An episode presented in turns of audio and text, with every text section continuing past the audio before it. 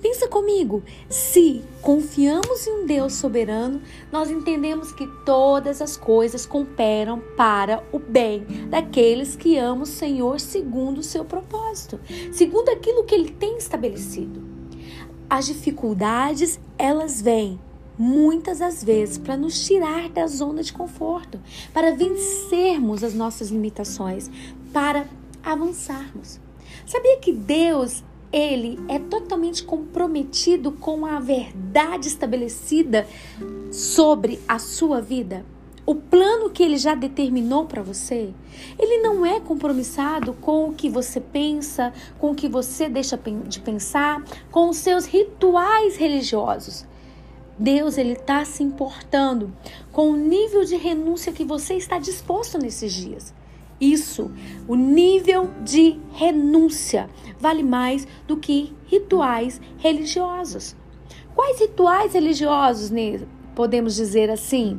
Rituais tais como ir para a igreja, fazer uma oração de manhã, uma oração à tarde. Se se tornou uma rotina, um ritual, Deus não está preocupado com isso. Mas Ele está sim compromissado e totalmente atento ao seu nível de renúncia. Aquilo que você está disposto a perder para ganhar algo dele. Aquilo que você está disposto a abrir mão para conhecer mais dele. Ou seja, essa soberania dos planos dele para a sua vida, ela está totalmente interligada com o seu nível de resposta, o nível de renúncia eu deixo de ter tempo para mim, para estar com Ele, para estar na presença dEle, para buscar conhecer e prosseguir em conhecer o Senhor. Olha quanto isso é interessante.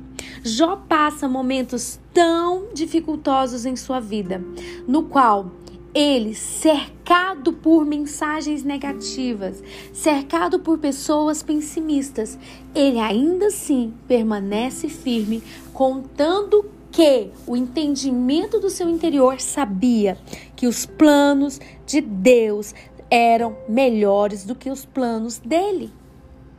Os planos de Deus para as nossas vidas são os melhores do que os nossos. Ele tem o controle, nunca perdeu o controle.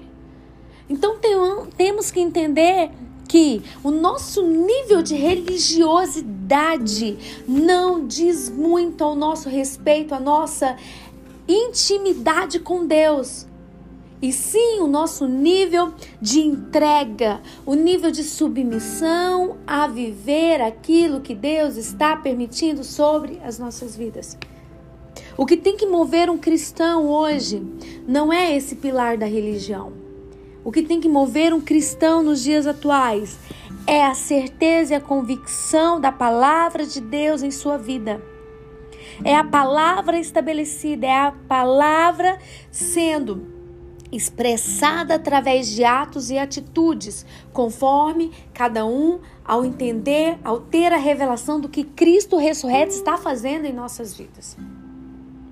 Deus não está se comprometendo com o seu nível de religião com a sua religiosidade, isso para ele não importa, não tem relevância.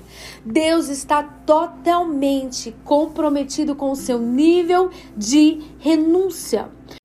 Então perceba comigo que apesar da vida ser difícil, apesar da vida parecer ser injusta, ele está no controle. À medida que nós vamos avançando, à medida que nós crescemos, à medida que nós nos entregamos, isso faz a diferença. Isso reflete o que nós queremos viver. É muito bom contemplar a beleza de Deus através da criação, através da natureza, através daquilo que ele criou. Mas é melhor do que contemplar Deus através da criação é sentir a presença dele. E a presença dele, eu posso dizer que é como um forte abraço, um abraço envolto de amor, um abraço que te completa, que estremece a sua alma, que estremece o seu interior.